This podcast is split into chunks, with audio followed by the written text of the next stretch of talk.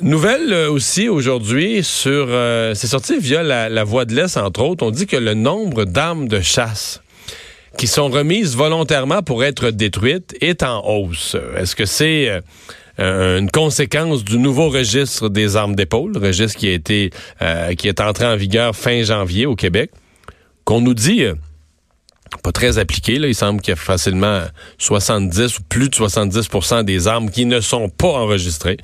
On se demande ce que ça va donner d'ailleurs pour la saison de la chasse. Mais euh, bon, peut-être un ensemble de raisons qui font que des chasseurs carrément remettent leurs armes. C'est un, programme d'ailleurs qui existe. Euh, on va on va remettre ces armes et à ce moment-là, les armes inutilisées étaient sont détruites tout simplement. Euh, J'en parle immédiatement avec Alain Cossette, directeur général de la Fédération québécoise des chasseurs et pêcheurs. Bonjour, Monsieur Cossette. Bonjour, M. Dumont. C'est des chiffres, des données que, que, vous connaissez. On dit depuis un an, là, 6152 armes qui ont été remises sur une base volontaire. C'est un, un, nombre record. Oui, de ce, que, de ce que nous en savons définitivement. Pourquoi Mais on ça... n'est pas surpris non plus, hein? Pourquoi il y a moins de chasseurs? Euh, les gens euh, les gens veulent pas les enregistrer dans vos nouveaux registres? Ben, il y a, y a, certains individus qui veulent pas enregistrer au niveau du registre, mais euh, c'est pas vraiment ça. C'est le, les gens vieillissent. On est une population vieillissante. Et puis euh, les gens, les, les, les, personnes âgées, c'est un phénomène qu'on voit qui, qui s'en départissent, ils vont plus pratiquer l'activité. Et moi, j'ai dû rassurer ben, beaucoup de gens qui travaillaient dans, avec ces gens-là. Et puis il disait Alain, il dit, je peux-tu rassurer mes gens avec le, dans ce milieu-là pour leur dire qu'ils peuvent aller dé se départir des armes au poste de police? Puis je leur ai fait comprendre. Ouais, comment, comment, on fait ça? On se présente, euh, on se présente par exemple dans n'importe quel bureau de la SQ, n'importe quel poste de la SQ avec euh, deux fusils puis on les rend. Oui, exactement. Puis là, s'ils sont pas enregistrés, est-ce que la police va dire ouais, mais là, euh, vous nous les non, rendez? ils font rien, c'est justement là-dessus. Ok, donc ils vont. C'est là-dessus qu'on a dû. Euh, même à cette date-ci, même à cette date-ci où le, le, registre est en vigueur depuis trois mois. Là. Oui, je m'étais même informé au bureau du CIAF parce que avant de répondre à ces gens-là, pour m'assurer que c'était vraiment ça. Puis m'avait, les gens m'avaient justement confirmé qu'il n'y avait pas de problème. Puis le but, c'est parce que savez-vous, c'est sans ça, les gens s'en départissaient puis allaient porter ça dans des conteneurs en arrière des centres d'achat et c'est vraiment pas la façon de procéder. Si on veut être vraiment sécuritaire, c'est d'aller porter ça au poste de police pour ceux qui veulent s'en ouais. c'est, c'est un autre phénomène aussi. Ouais, c'est complètement irresponsable. Jeter une arme dans une euh, dans, dans, un bac quelque part ou dans une. Euh... C'est inacceptable. Ça, ça, ça, ça, se fait pas là. Vous avez une responsabilité quand vous êtes propriétaire d'armes à feu là. Okay. Vous alliez me dire qu'il y a un autre phénomène? Oui, c'est ce que l'autre phénomène, c'est que les, les, les, nouvelles générations, euh, ils, ils prendront pas toutes les armes pour, pour différentes chasses. Ils achètent moins d'armes, sont moins portés à en acheter. Ils veulent pas être prêts avec la bureaucratie. Fait que les autres, ils préfèrent l'emprunter. Fait que les gens qui ont beaucoup d'armes, euh, des, des, des, gens plus âgés aussi, ils ont plein d'armes qui sont désuètes. Euh, je pense entre autres les anciennes armes militaires, les 303 Enfield. Je pense à des fusils un coup. Euh, je pense à des 22, des armes qui sont moins utilisées pour la chasse. Fait qu'avant, c'était très populaire. Puis là, aujourd'hui, bon, mais ces gens-là se départissent de ces engins-là. Vous avez beaucoup de personnes qui décèdent, là, des chasseurs, chasseuses qui décèdent, puis ils ont des armes à feu. Et puis les, successions, mais ils en veulent pas. Fait qu'ils vont porter ça euh, pour les, destructions. C'est des réalités là, euh, qui se vivent présentement. Euh, quand vous dites donc destruction, c'est-à-dire qu'au poste de police, ces armes-là vont carrément être quoi démantelées là? S'occupent de, de, de, les détruire. Même nous autres, on donne des on, on, donne les cours à la grandeur de la province, on avait déjà à l'époque voulu ramasser des armes pour pouvoir les utiliser pour éduquer les gens dans la manipulation. On les perce et tout, là, ils sont ils sont euh, désactivés, mais euh, on peut même pas les récupérer là euh, à ce niveau-là pour ça.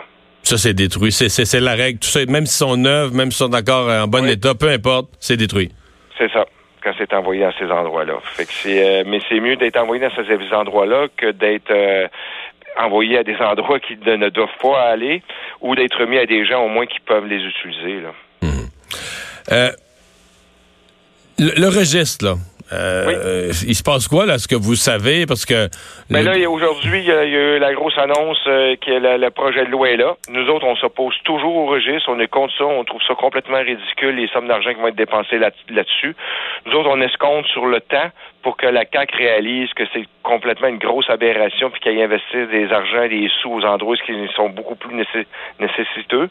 Par contre, au moins dans le projet de loi qui, a lieu là, les gros héritaires qu'on avait demandé d'être abolis, ben ils l'abolissent.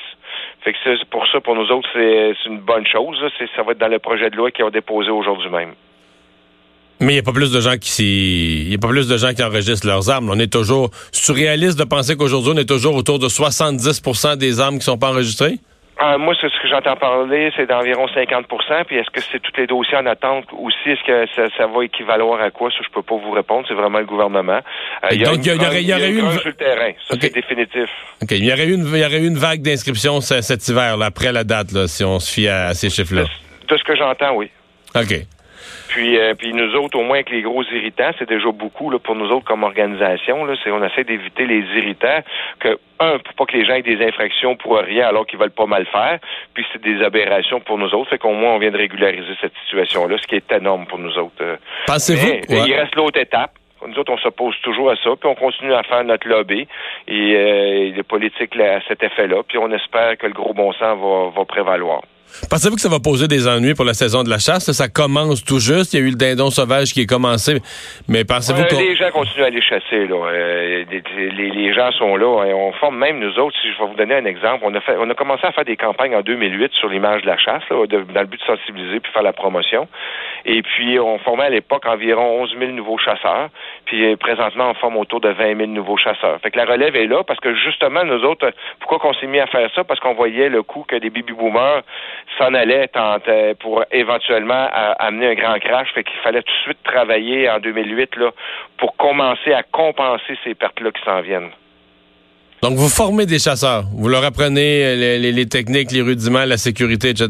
Ah, c'est nous autres qui formons tous les nouveaux chasseurs au Québec. Et puis, euh, c'est nous autres qui donnons le cours canadien de maniement des armes à, à feu aussi c'est notre organisation qui, qui donne ces, ces formations-là à la, de la province. C'est qui le profil? Vous êtes vous en formez 20 000. C'est qui le profil type? C'est des jeunes, jeunes, jeunes, 18, 20 ans, des gars, des filles, les deux? C'est qui le profil des... Euh, le profil, de façon générale, les jeunes, c'est environ 22, 25% puis c'est environ, on n'est pas loin de 30% de femmes. C'est vraiment, on est fiers de ça parce qu'on a toujours travaillé pour rehausser l'image et puis on le voit, le nombre de femmes qui participent à, ces activités-là, -là, c'est plus un milieu d'hommes uniquement, c'est 30% je vais dire, c'est des chiffres qui a bien, bien d'autres pays dans le monde auraient envié. Là. Mhm. Puis euh, ça, est-ce que le profil change? Est-ce qu'on voit, est-ce que les chasseurs sont plus en région? Est-ce qu'il y en a plus des gens de la ville qui s'intéressent maintenant à la chasse? De quoi? Oui, on a tous les profils, mais la, grosse région que, le monde réalise pas, là, où il y a beaucoup beaucoup de chasseurs, le plus, c'est la Montérégie. Donc c'est la banlieue oui, la banlieue de la Montérégie. Puis le monde ne réalise pas, mais la chasse, ça se passe majoritairement en milieu périurbain, autour des, municipalités. Là. On pense au cerf de Virginie, on pense à la perdrix, au lièvre. Euh, c'est toutes des gibiers qu'on retrouve en milieu périurbain. Le dindon sauvage, qu'on est en pleine saison présentement, c'est des gibiers là, qui se retrouvent euh, dans ces milieux-là. Puis la chasse, elle, elle permet justement de régulariser des populations afin d'éviter justement... Juste vous donner une idée, là, s'il n'y avait pas de chasse, là, on est présentement à 8000 accidents routiers puis la chasse permet de maintenir des populations de cerfs à des niveaux qui vont avoir moins d'accidents routiers, moins de dommages au, niveau agricole, puis moins de dommages. Les gens, quand ils se font manger leur cèdre et tout, là, sont plus ou moins heureux. Mais quand les populations se maintiennent à des, certains niveaux, ces dommages-là sont beaucoup atténués à cause de la chasse. Puis en même temps, c'est que ça fait vivre économiquement beaucoup euh, de, business, d'entreprises. Bien, merci beaucoup de nous avoir parlé, euh, M. Cossette. Ça m'a fait Au revoir, Alain Cossette, directeur général de la Fédération québécoise des chasseurs et pêcheurs.